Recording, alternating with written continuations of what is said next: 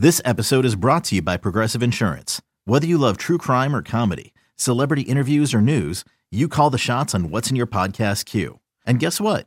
Now you can call them on your auto insurance too with the Name Your Price tool from Progressive. It works just the way it sounds. You tell Progressive how much you want to pay for car insurance, and they'll show you coverage options that fit your budget. Get your quote today at progressive.com to join the over 28 million drivers who trust Progressive. Progressive Casualty Insurance Company and Affiliates. Price and coverage match limited by state law. You could spend the weekend doing the same old whatever, or you could conquer the weekend in the all-new Hyundai Santa Fe.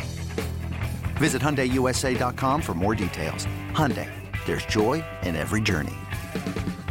Thanks for listening to this podcast of Bet MGM Tonight. Our show is live every weeknight from 7 to 11 p.m. Eastern on Audacy radio stations around the country, Audacy.com, as well as the Audacy app.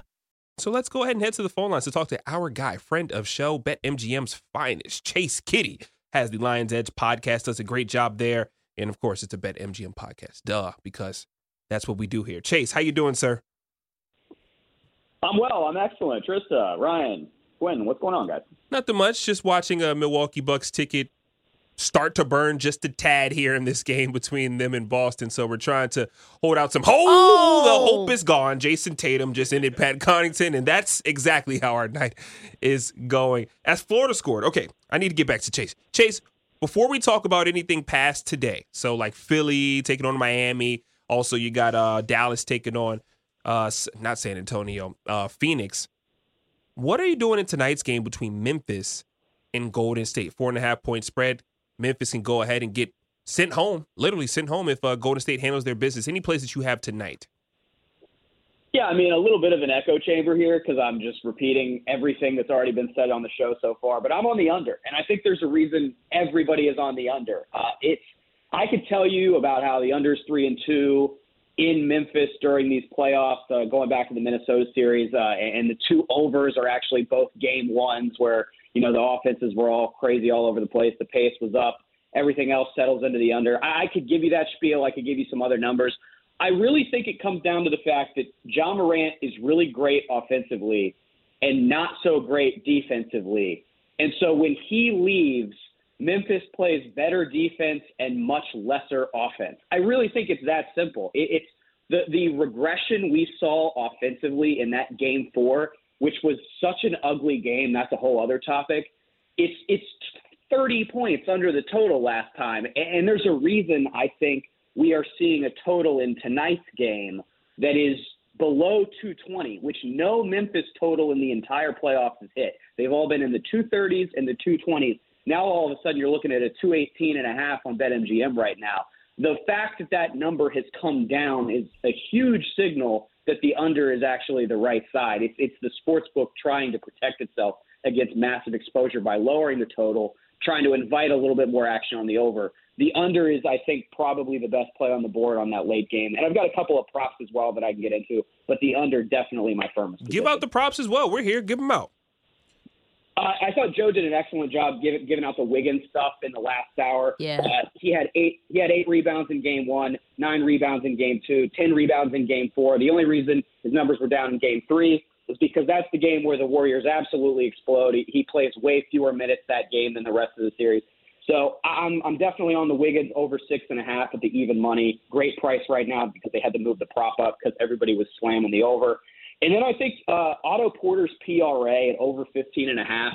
He's getting more minutes as the series has gone on because the Warriors are figuring out, hey, we can go small and have all of our smaller guys completely swarm the offensive rebounds, completely dominate Memphis on the boards.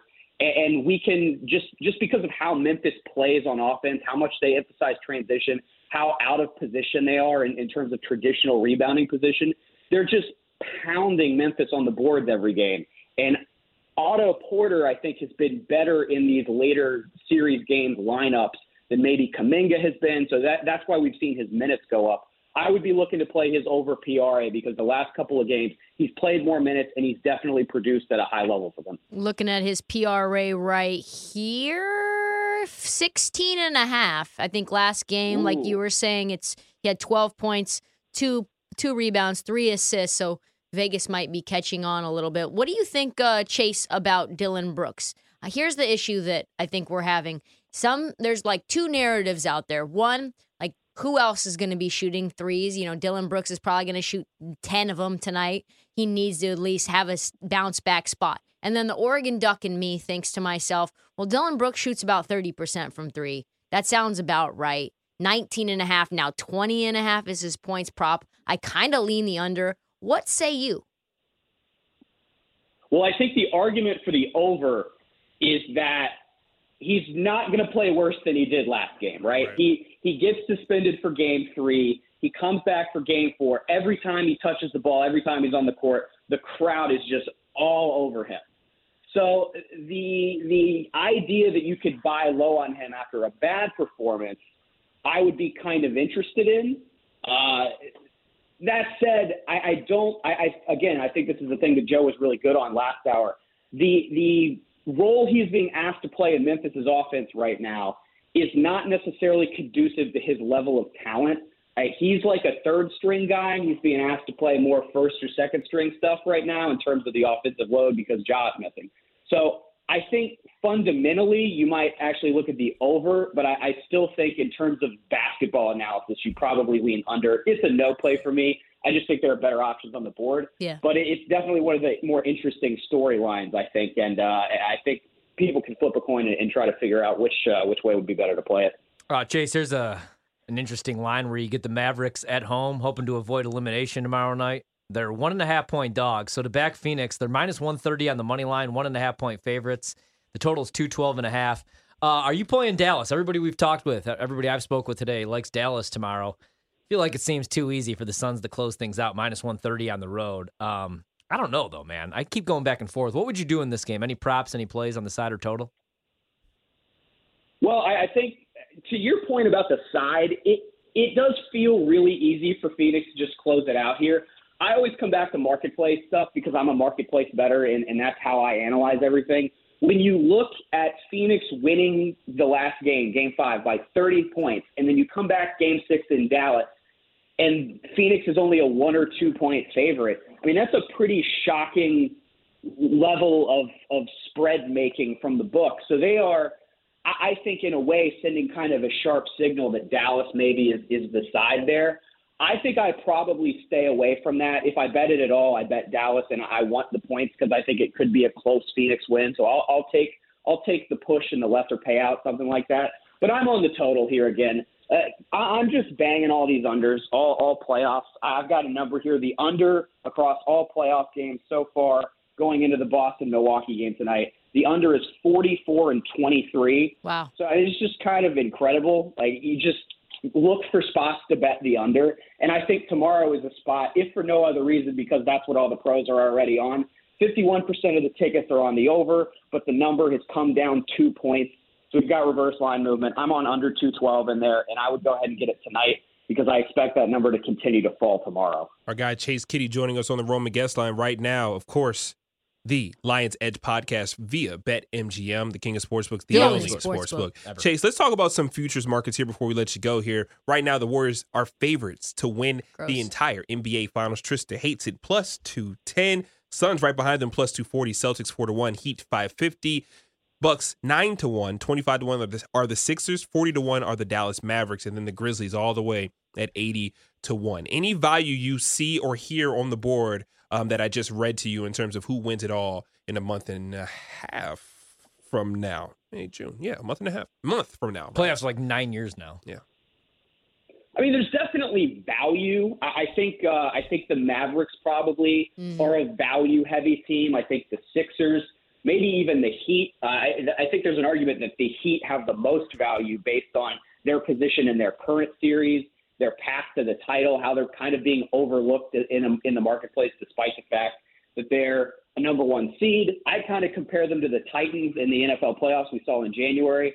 That's not a great comparison for Miami because we know how that ended. Yeah. But it, it's there's just such an overlooked one seed and kind of undervalued. We we know how good Spoelstra is as a coach. I, Miami is something like seven and one as a favorite straight up in the playoffs this year. So I, I think they are under commodified in a way that could be valuable. I always come back to, hey, am I identifying value just for the sake of value? Like I, we did a segment on the podcast a couple years ago where Utah was like 75. God, this is the youth, the college football. Utah was like 75 to one to win the national championship, and everybody was like, well, there's so much value with Utah. Like, should you bet Utah to win the national championship? And I'm going, I mean, yeah, there's a lot of value there. They're really good but Utah's not going to win the national championship. Right. Yeah, and they play in the Pac-12. so do do I really care how valuable they are? Like, yes, it's a good number. Yes, they could they could get into the top ten, and they do end up playing for a Pac-12 prop championship. swap, Chase. Prop a, swap. Well, now that's a different. That's an interesting argument because prop swap does kind of change the calculation on all of this. But I, I just I come back to do I want to bet something like Miami that's super valuable? But at the same time, I could never see a Heat winning this championship. It feels Yeah. like it's it's Boston, it's Milwaukee, it's Phoenix, it's Golden State, and your winner is going to be one of those four. So if you can figure out which number you like, or you have a really strong gut feeling about, hey, I just I feel like it's going to be Milwaukee and they're going to lose tonight, but they're going to come back and I can get them at a good number. Like my issue is I don't want to gamble. I and I don't. What I mean is I don't want to guess because that's that's when you kind of get into the danger zone of like, well, I think I'm going to be right. Well, lots of people think they're going to be right and they end up being wrong. So I, I don't necessarily want to gamble or bet on what I think is going to happen. I, I want to find a, a strong hedge position where I have options down the road, like Tristan mentions, prop swap, find a way to to be able to move in or out of that position. But I just I, I'm so stuck this year on the on the value stuff with Dallas or I'm totally throwing Memphis aside, but maybe Dallas or, or Milwaukee. They're valuable. I just can't buy in on them because I don't I don't buy the long term ROI, even if it's a valuable idea financially. Chase, I, I am glad we had you on the show. I'm not gonna lie to You're you. You man, are one of our favorites, Chase. I swear on my mother's life. For sure. We we don't say that about many people. You you do your thing. So Chase, I can't wait to talk to you again. Thank you for all the information you brought to our show. Can't really can't wait to talk to you soon.